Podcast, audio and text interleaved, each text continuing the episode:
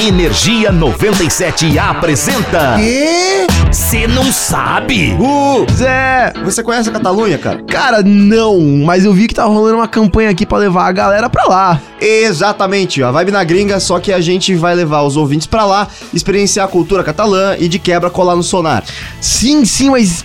Hum, o que, que tem? Então, já que a gente vai levar os caras e pá, acho que seria legal fazer uns quadros de curiosidades catalãs, por exemplo. Você sabia que, por incrível que pareça, a Catalunha não é só Barcelona? Uau, Avá! Ué, tem gente que não sabia. Me fala então as províncias da Catalunha, cara.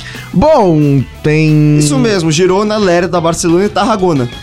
Grosso, mas aí, que mais? A Catalunha também é bem populosa, cara. Cerca de 7,5 milhões de pessoas vivem lá, o que significa mais ou menos 16% dos moradores da Espanha inteira.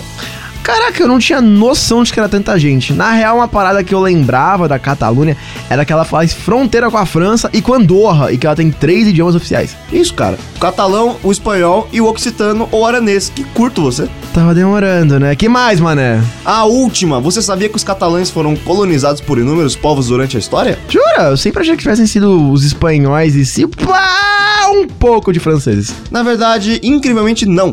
A Catalunha foi colonizada por gregos, cartagineses, romanos, antes, claro, dos espanhóis. Pô, que educativo hoje, cara. Mas aí, se você curte curiosidades extremamente educativas catalunísticas... Porém, incrivelmente curiosa, só ficar ligado que a gente tá sempre por aqui. Eu sou o Zé Constantino. E eu sou Gustavo Fávaro. E nosotros somos de... Tu não sabes.